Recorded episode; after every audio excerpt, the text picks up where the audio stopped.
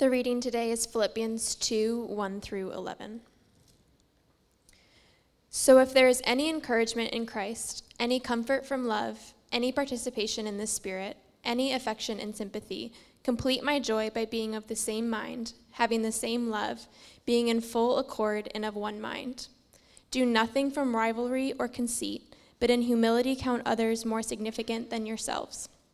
Let each of you look not only to his own interests, but also to the interests of others. Have this mind among yourselves, which is yours in Christ Jesus, who, though he was in the form of God, did not count equality with God a thing to be grasped, but made himself nothing, taking the form of a servant, being born in the likeness of men. And being found in human form, he humbled himself by becoming obedient to the point of death, even death on a cross. Therefore, God has highly exalted him and bestowed on him the name that is above every name, so that at the name of Jesus every knee should bow, in heaven and on earth and under the earth, and every tongue confess that Jesus Christ is Lord, to the glory of God the Father.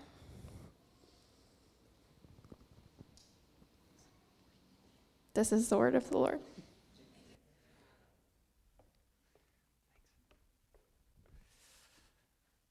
All right. Good morning. My name is Brandon. I'm one of the pastors here at Soma. Glad to have you here with us. We're on. So, if you're new, um, which know, a lot of us are moving into the city this time of year and uh, maybe new to Soma or new again to Soma, um, we are in a series this summer on friendship. And, uh, you know, if you grew up in the church in the Midwest, you grow up uh, reciting this creed called the Apostles' Creed. And one of the parts of the creed says, I believe in the communion of the saints.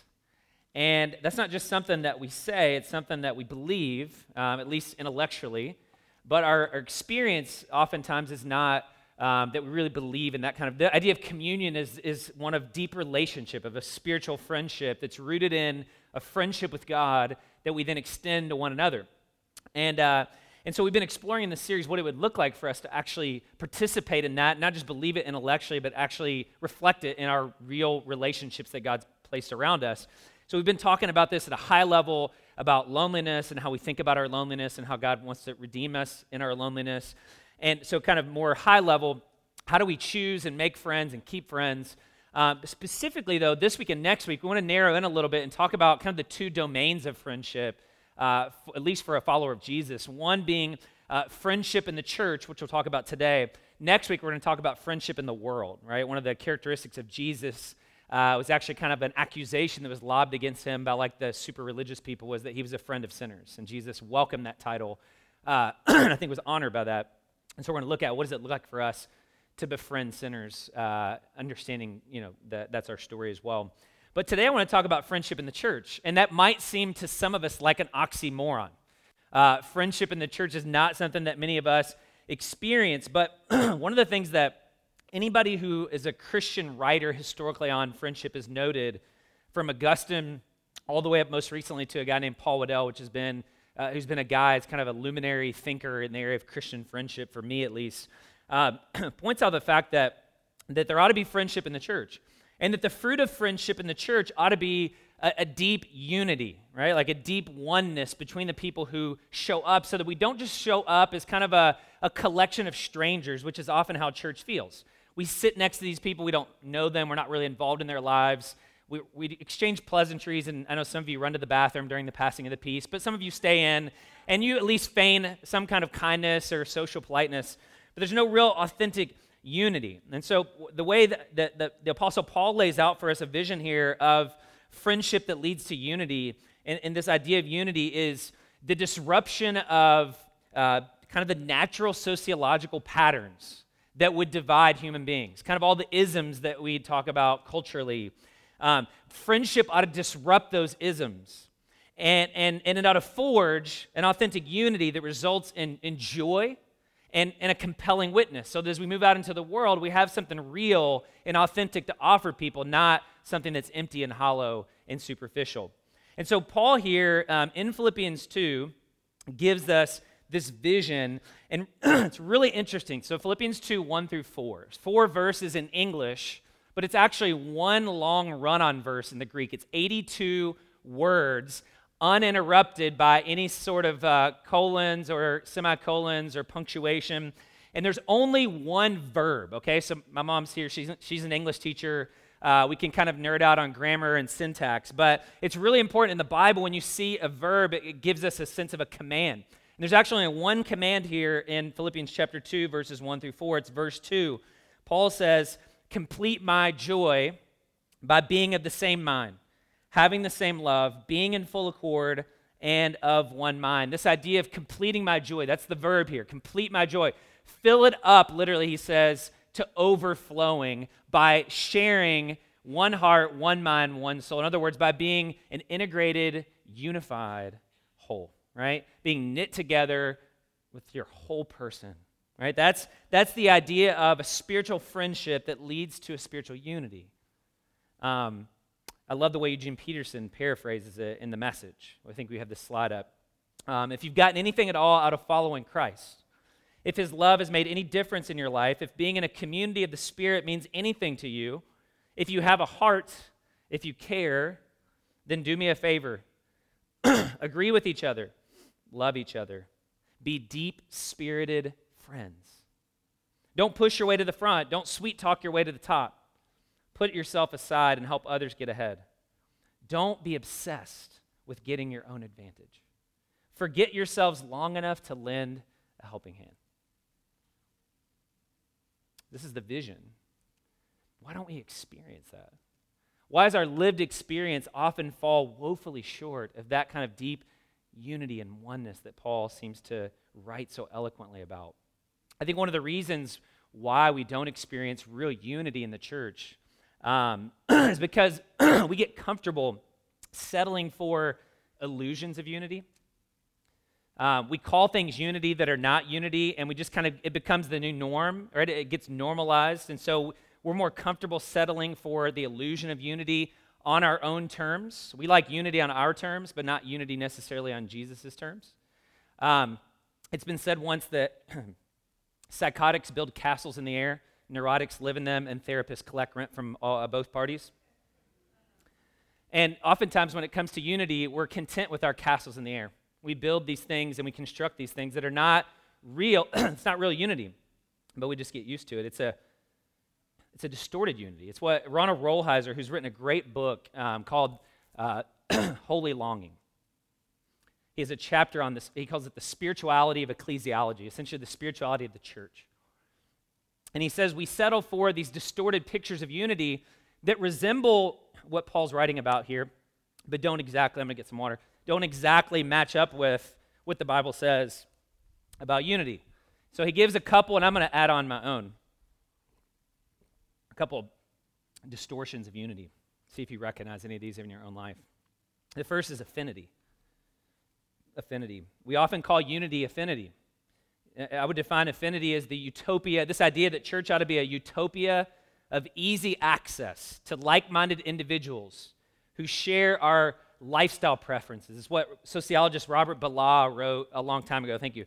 Um, he called these lifestyle enclaves. And if we're honest, the church can often be a place, a, a, somewhat of a lifestyle enclave.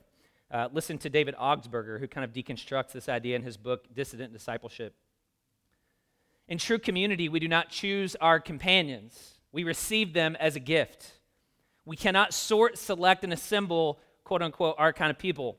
They come to us by grace. Likeness eliminates challenge, uniformity reduces growth, and sameness frustrates creativity. There's no quicker proverb that used to say it like this True community exists when the person you dislike most dies or move away, moves away and someone worse takes their place. Affinity is not unity. It's not true unity, right? We can share things in common. We can look alike, talk alike, think alike, have the same socioeconomic status and yet not really experience true unity. That is a superficial unity that's not all bad. It can become the basis for deeper unity. But if that's all we have, then what happens when the affinity changes, right? Uh, second uh, distortion of unity is proximity, right? This idea that if we just live close to one another, and we value this as a community here. Many of you live in Broad Ripple on the north side of Indianapolis, and li- literally there are blocks where we have what we call like, you know, gospel density, where people are living close intentionally towards one another so they can love God and love their neighbors themselves. But even that can be too superficial, right? Like this idea that um, unity is just because we live close by and because we, we, we talk a lot about like doing life together. You know, we're doing life together, which usually means like we're walking to Graeter's together, or we're walking to some, you know tiny treats together, or we're on the Monon running together. But proximity, you know, like you can be surrounded by lots of people and not be in unity with them. It's what many people experience in the city every single day. Uh, common beliefs and mission, right? We think that if we just have the same doctrine, if we share a doctrinal statement, if we share a mission, if we care about the quartet of the downtrodden, then that, that, that is in and of itself unity. But the reality is, we can be out active in the community, serving the community. We can share the same doctrinal statement. Some of you grew up in churches like this where you said the creed every week, and yet there's all of this fighting, there's all of this fragmentation, there's dissolution all around. It doesn't mean that we are unified. The last distortion of unity um, is purity purity. This is kind of the idea that if we're unified, we're going to be this like holiness club, right? We're going to be this exclusive group of people who have it all figured out. There's that could be moral purity, or could be doctrinal purity, or ideological purity, right? Like we're the ones who figured it out. We've got we're the we're the ones that do it the right way, right? Um, this is why some of you have left the church because you expected the church to be a community of saints, and you found out that it's actually a community of sinners.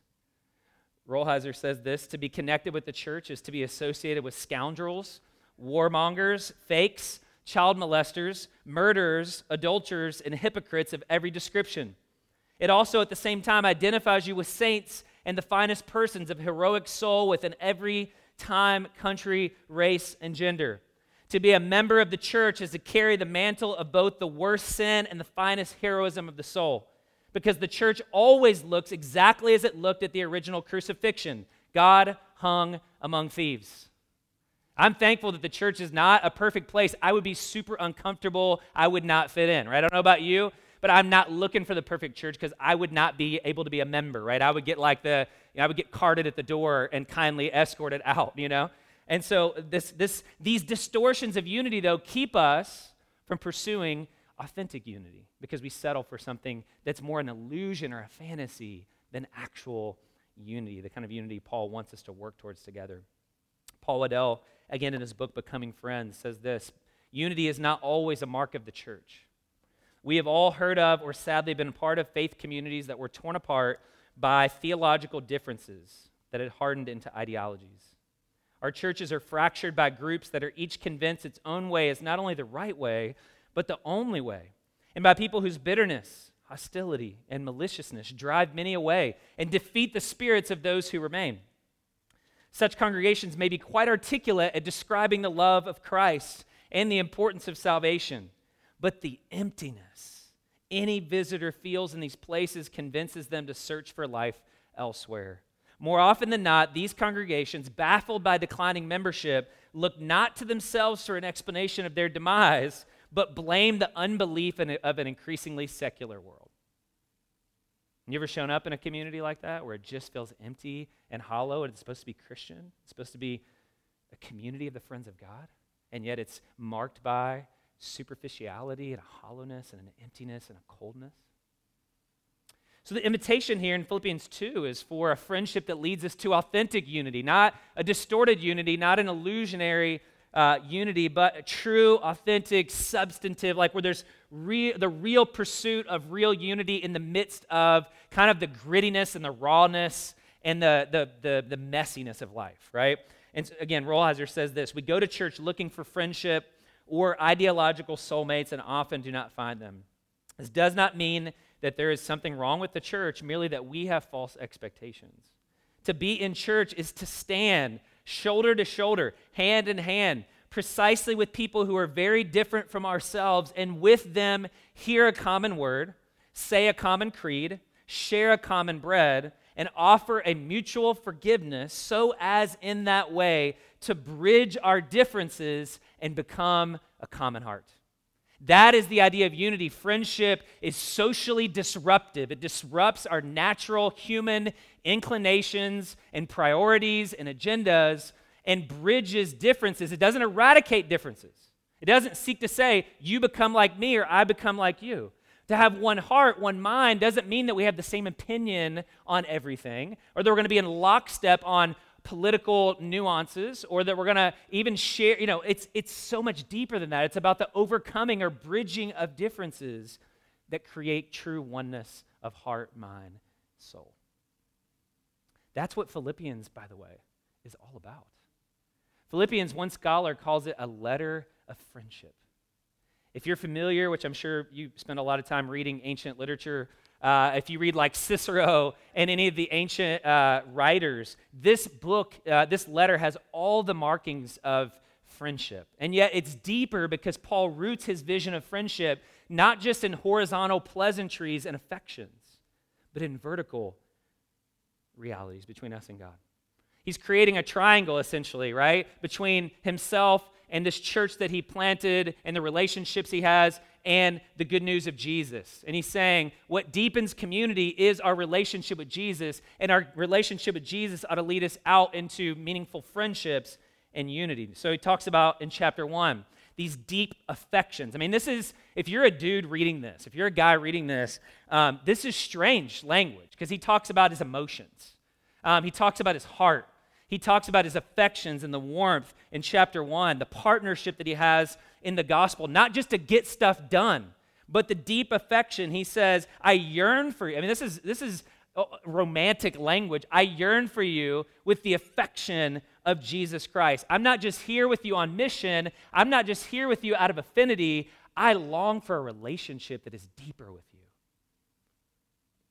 And, and, and if you know anything about this story, again, this is not a story of affinity. These are not just Jews or, or whatever that came together uh, around a common uh, identity sociologically. The, the, you can read about the origin story of the, book, the church in Philippi in Acts chapter 16. Their first three converts that we know of uh, one was named Lydia. She was a wealthy entrepreneur, fashionista who was Asian. The second was a slave girl who was essentially being trafficked and used to, to profit powerful men in the city. Um, she was demon possessed. And then the third was the kind of like an ex Marine, blue collar, Philippian jailer kind of guy, right? And these, this becomes the foundation of the church, and God takes those differences and he creates unity between them. And the kind of the capstone verse in Philippians is chapter 1, verse 27. Paul writes, writing from prison to this church that he planted, says, Only let your manner of life be worthy of the gospel of Christ, so that whether I come and see you or am absent, I may hear of you that you are standing firm in one spirit, with one mind, one soul, one heart, striving side by side for the faith of the gospel. So he says, What's at stake in our friendships is not just friendship, it's the plausibility and credibility of the gospel itself.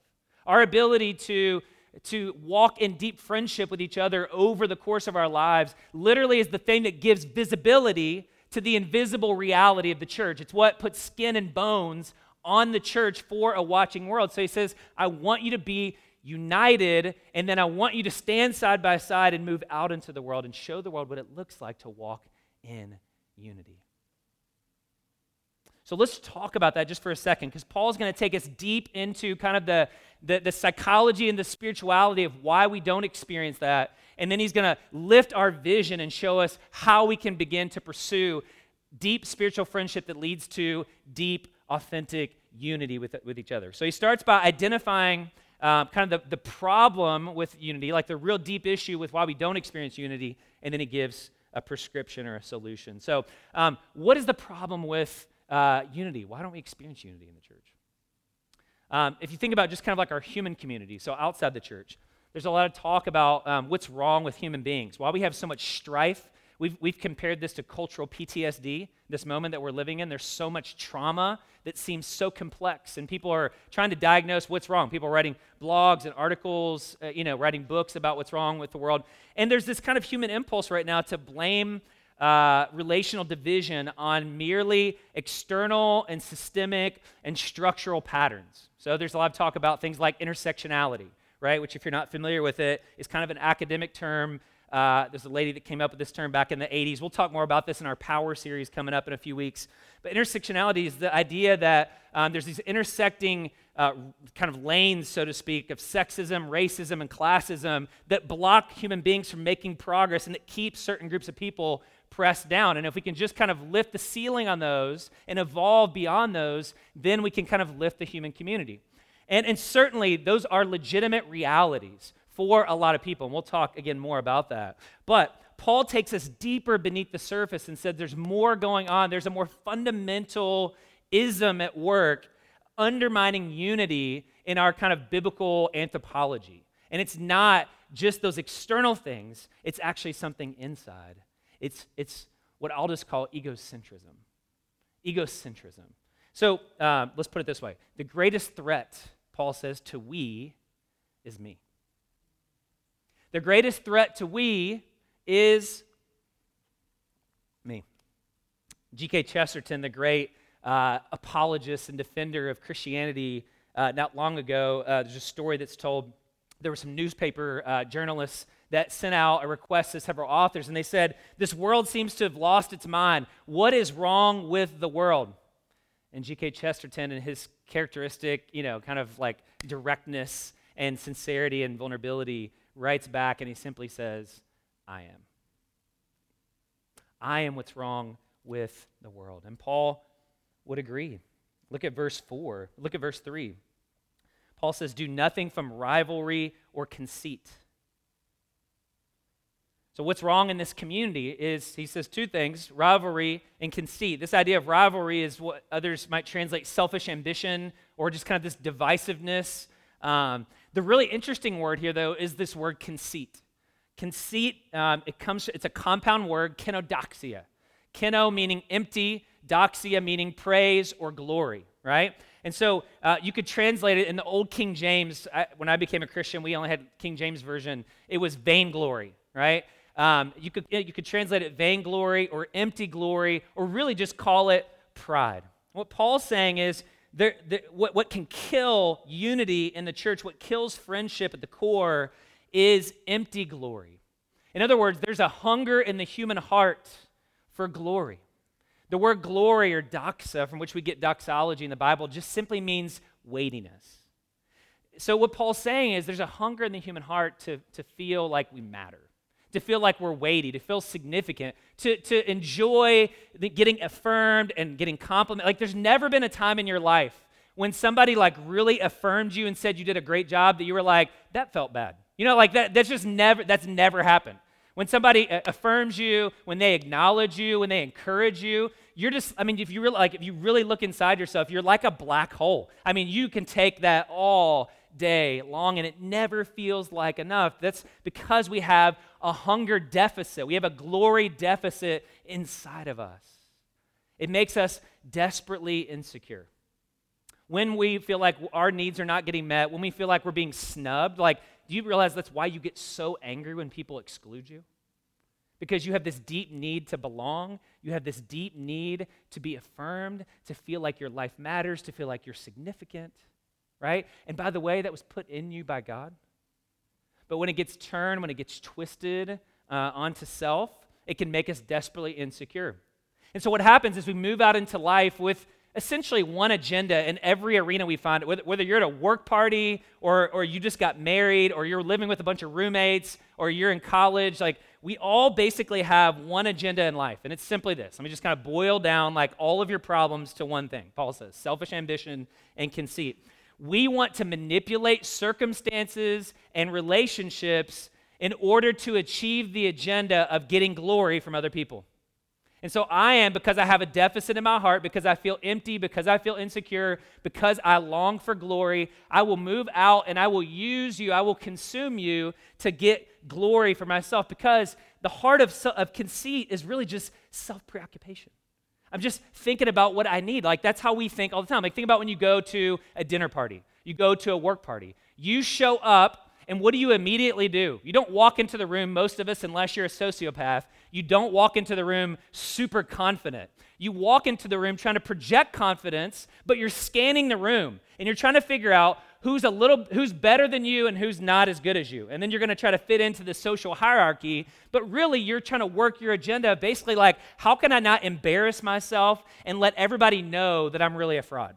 That's kind of the way that we work. It's, it's called the imposter syndrome, right? We all feel like frauds. And when we move out into the world, uh, we try to cover that with competency, with mastery, with achievement, with, you know, like beauty. Uh, there's all kinds of ways we do that. The, the, the easiest metaphor that like came into my mind, so I'm going to give you a little window into where I grew up in the South. Some of you know that I grew up in Kentucky. Uh, the best metaphor that I could stick in your mind for what this looks like in the church is this. Um, in she- Shepherdsville, Kentucky, outside of where I grew up in Louisville, and some of you know this because you've been here, is, and I love the title, the most awesome flea market in the world.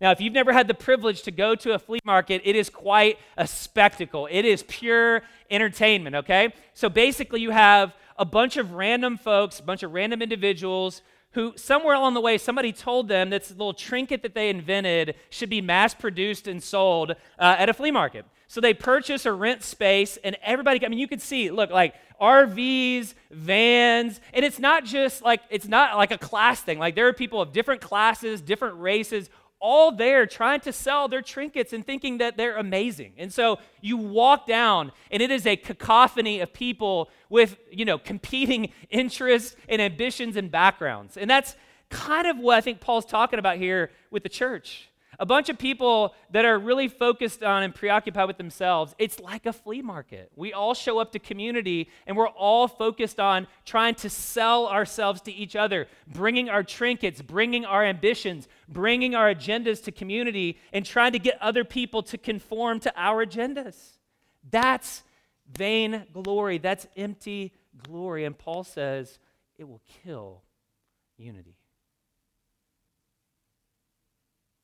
And here's the thing when you start to live in real community with people, this is why some of us are terrified to like really get into like a missional community or get in discipleship or become a member or get baptized or become a christian or really just be in a vulnerable community which is i mean that's a that's a big thing for us at Stone. we talk a lot about authenticity and not like the poser way that we kind of talk about it culturally but like real authenticity is not just like let me show you enough of myself that you think i'm a little broken but i'm really going to hide my true self like true authenticity is I want you to see what's real and what's true, both good and bad, right? I want you to see who I am at the core.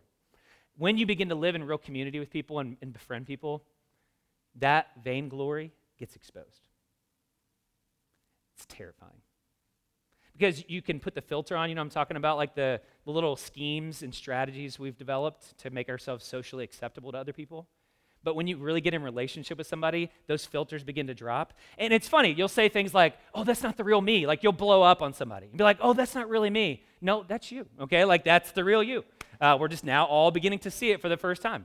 So if like you're newly married, it's gonna happen. It might take five minutes, might take five months. It will eventually come down. You get new roommates, you go to a new church, everything's awesome at the beginning, but then the guards begin to come down, the castle walls begin to come down, the drawbridge comes over the moat, and we begin to see the ugly, the crazy, the dark, uh, it gets exposed. That's, again, Rolheiser says it like this in the presence of people who share life with us regularly. Like if you have real community, this, this ought to be your experience. We cannot lie, especially to ourselves, and delude ourselves into thinking we are generous and noble, which is how we show up in every community, right? Like, I'm a generous person. These people are lucky to have me. You know, it's like we would never say that, but that's kind of the way we act. But in community, the truth emerges. Fantasies are dispelled. Not being involved with church because of the church's faults is often a great rationalization.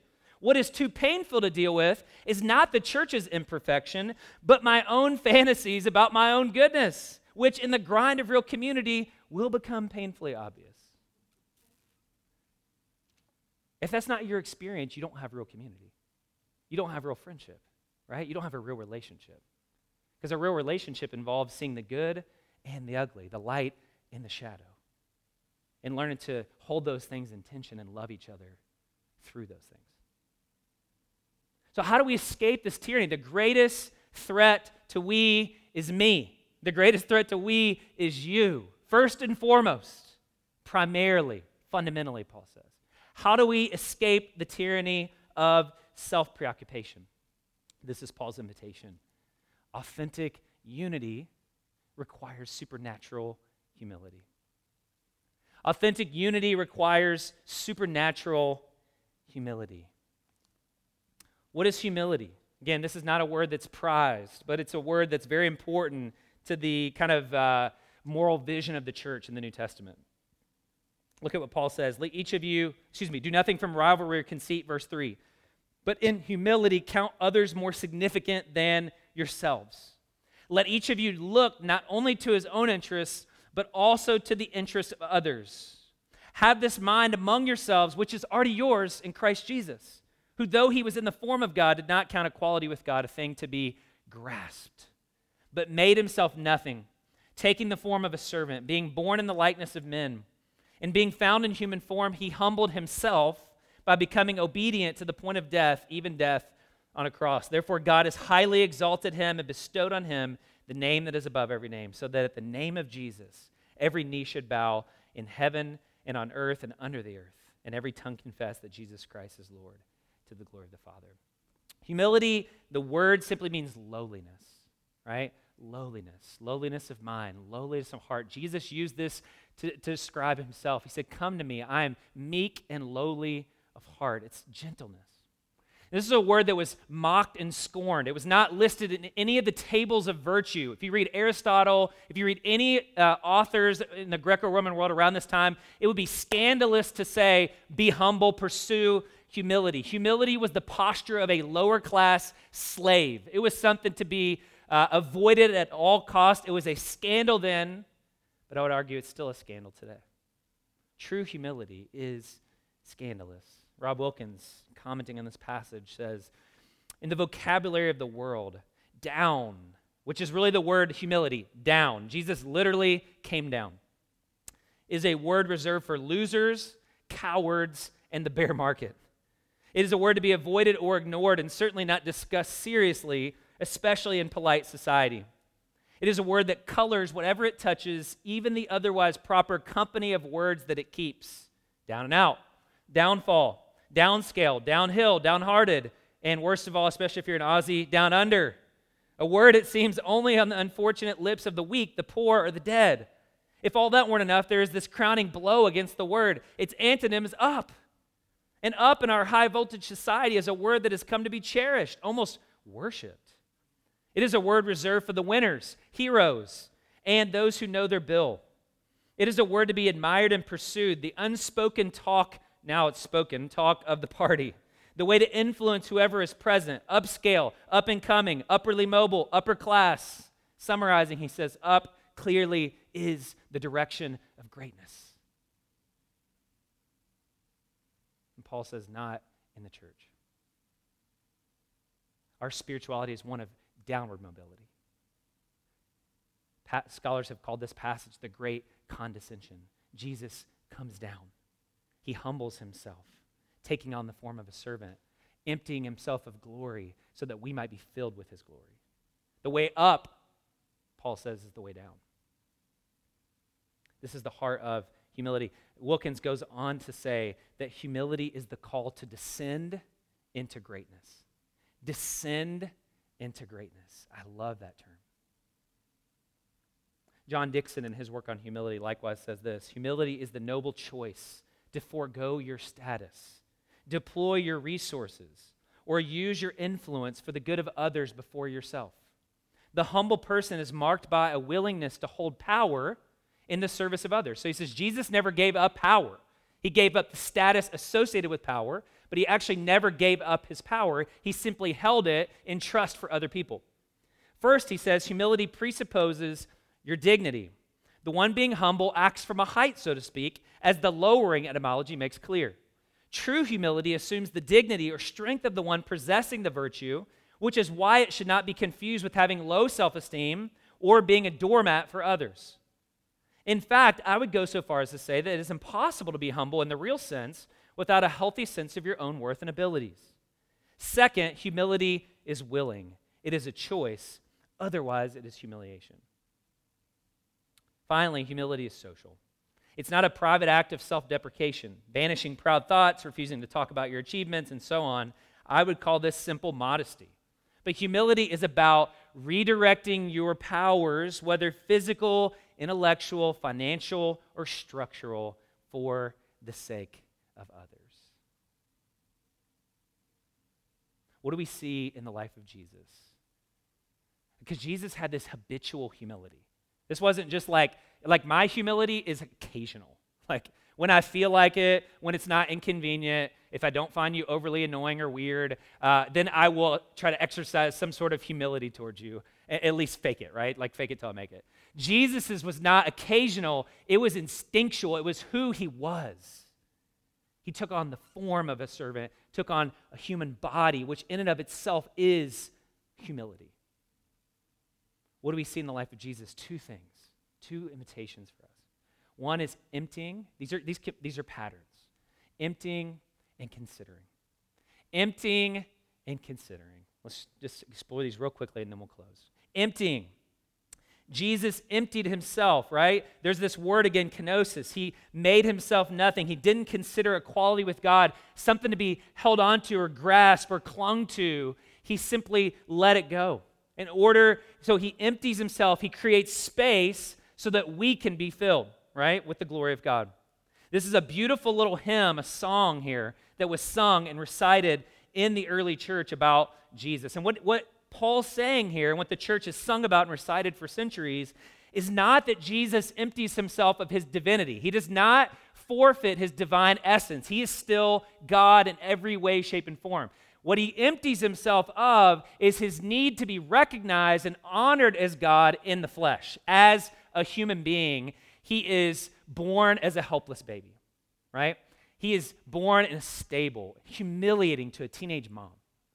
He grows up and he is cursed by men, right? Eventually crucified, dying a criminal's death, right? His entire life was one of, now get this, voluntary humility. Nobody took his life from him. He offered himself up. It says he, he humbled himself. He was not humiliated, he was humbled. He humbled himself. He redirected his power, his privilege, and his status to serve the needs of others. This is the heart of emptying, right? This was Jesus' nature, emptying himself of any sort of egocentricity, any sort of need to be honored and recognized.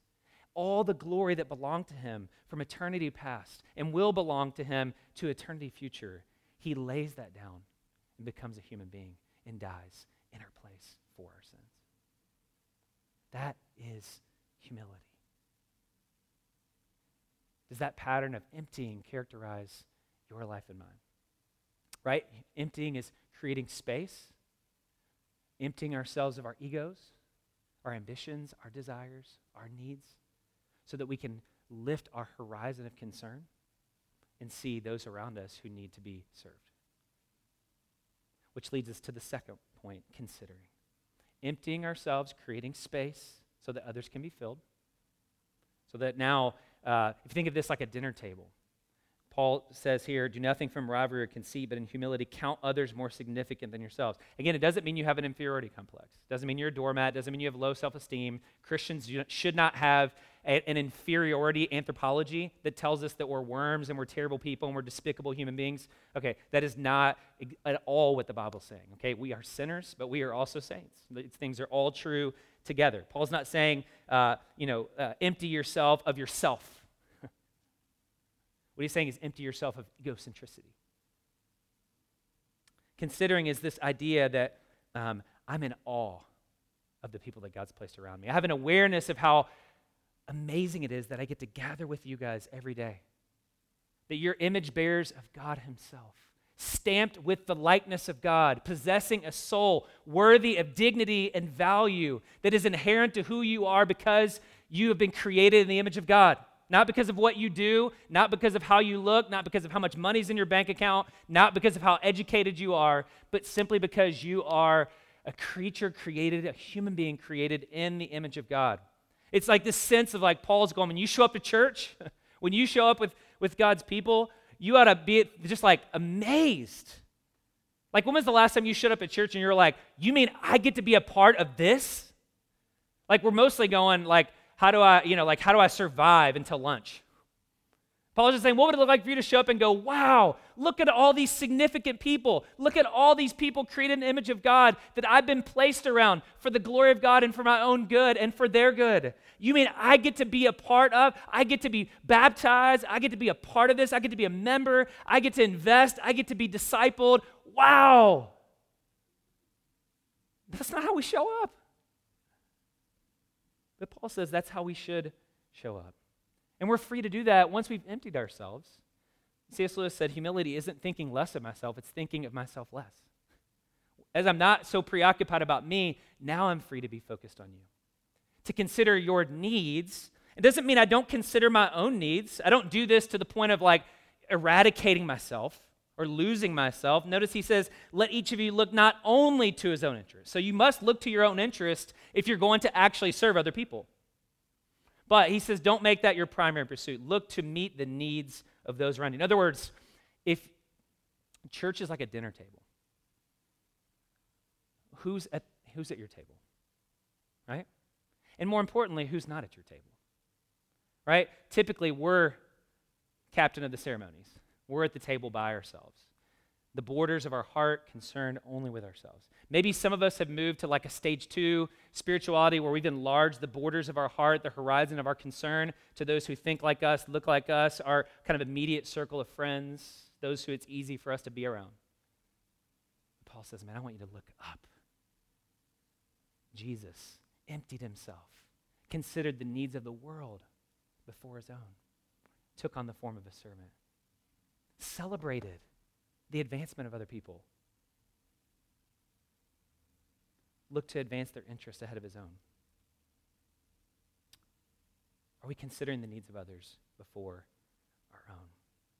Francis Schaeffer, a great intellectual and uh, thinker. If anybody in here, probably under 40, has no idea who he is. Anybody over 40, maybe you've, uh, he's had a profound influ- influence on the Western church. But he, he sounded this warning against, uh, towards the American church before he passed in kind of his later days. Um, and he said this he warned the American church that uh, his great fear for the church was that they would die, the, church, the American church would die or become irrelevant because of what he called the sin of personal peace and affluence. And he wrote a lot about this and he talked about this. And this idea of personal peace is that most of us, he says, want to be left alone, not to be troubled by the troubles of other people, whether across the world or across the city to live one's life with minimal possibilities of being personally disturbed, wanting to have my personal life pattern undisturbed in my lifetime, regardless of what the result will be in the lifetimes of my children and grandchildren. He says, if we don't extend and expand the borders of our concern, our tables, beyond our own needs and those like us. The church will die and will become irrelevant. And I just wonder if those weren't prophetic words for us. We see churches closing, we see churches dying every day. And we are not immune to that, right?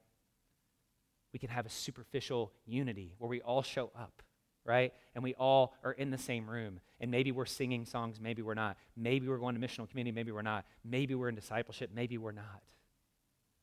But do we have the deep oneness, the joy, the humility, the unity that Paul calls us to? This is the invitation for us authentic unity rooted in spiritual friendship. So, I don't know about you, but this is like really heavy. And it just reminds me, again, like I said this last week, how bad of a friend I am and how far we still have to go as a church. This is impossible in our own strength, and that's kind of Paul's point. Like, how do we do this? How do we actually step towards this? You can't become more humble by trying to become more humble, okay? So, like, that in and of itself is kind of like a defeater, right? Like, if I'm writing a book on humility, I'm probably not being humble, right? Um, Jesus says we've got to lift our vision and we've, not, we've got to just not imitate Jesus, which is impossible. But the call here is for us to participate in the life of Jesus and in each other's lives. I'll close here with uh, verse 1. Paul says, So if there is any encouragement in Christ, and this conditional clause should be read more like, because there is. He says, If there is, and I know that there is, if there is any encouragement in Christ, any comfort from love, any participation in the Holy Spirit, any affection and sympathy, complete my joy by being of the same mind, heart, soul. Paul's saying the key is participation. There, there's a Trinitarian structure here Father, Son, and Holy Spirit that we're being invited. He's saying, if you have a spiritual pulse, if you've been united by faith to God the Father, God the Son, and God the Holy Spirit, the overflow of your life then together should be one marked by humility and increasing unity, spiritual friendship, right? If our life together is marked by superficiality, hostility, and division, it is evidence that we're not experiencing the abundance of the good news of Jesus that he came to purchase for us. So it's an opportunity for us to reflect and not to try harder, but to simply live out what's already been planted in us. That's why he says, have this mind in, your, in yourself, which is already there. It's already there. The divine seed of humility, Jesus' power and presence, if you're united by faith, if you're in union with Christ, it's already there. So he says, nurture it, and by God, with God's help and by the power of the Holy Spirit, help it come to maturity in your life. Live into what is already true. He reaches back into the past and says, This has happened. It is a historical event. He looks to the future and says, This is our destiny. Now live in this reality. That is the good news of friendship in Philippians. And that's what we celebrate every week here in community together. The body of Jesus broken for us, the blood of Jesus shed for us. And so we want to invite you, friends of God, those who are who have been united by faith to Jesus, encouragement from Christ, sympathy and love, participation in the very life of God fuels our life together. And if that's true of you, come and receive communion today. Stations in the front, stations in the back, come and take a piece of the bread, tear it off, and dip it into the cup, and be reminded that God is, as Paul says, working in you to bring this work of humility and unity to completion. He will fulfill his promises. If you're not a follower of Jesus, if you're not a friend of God, we're glad that you're here. We're so thankful that you would consider uh, this service and that you would listen to us and that you would kind of put up with us, so to speak. But we pray that God would, would unite your heart to his and they, this would be an invitation for you to maybe leave and to think about church and religion and spirituality in a completely different way with a completely different paradigm, maybe, than what you grew up with. So I'm going to pray for us. We'll take communion, we'll sing together, and we'll send you back out. Father, we thank you that you invited us to be your friends, to be a community of the friends of God, participating in spiritual friendship with you, and then extending that friendship to one another. God, would you humble us today? Would you awaken us to the many ways that we are self preoccupied and the different schemes and ambitions and agendas that are even present in this room, God, or we are seeking to put our own needs ahead of others. So, God, would you just bring unity to this body? Would you supernaturally uh, continue to cultivate and nurture humility in our hearts? Esteeming our brothers and sisters better than ourselves, being in awe of the fact that you've placed us together as a community full of sinners and saints, all at the same time, working out our, um, our friendship with you together. So, God, thank you for this gift of grace. Help us now to, to be humble and to come and receive the body and blood of Jesus as, as power and strength to live this life that you called us to live this week. We pray in Jesus' name. Amen.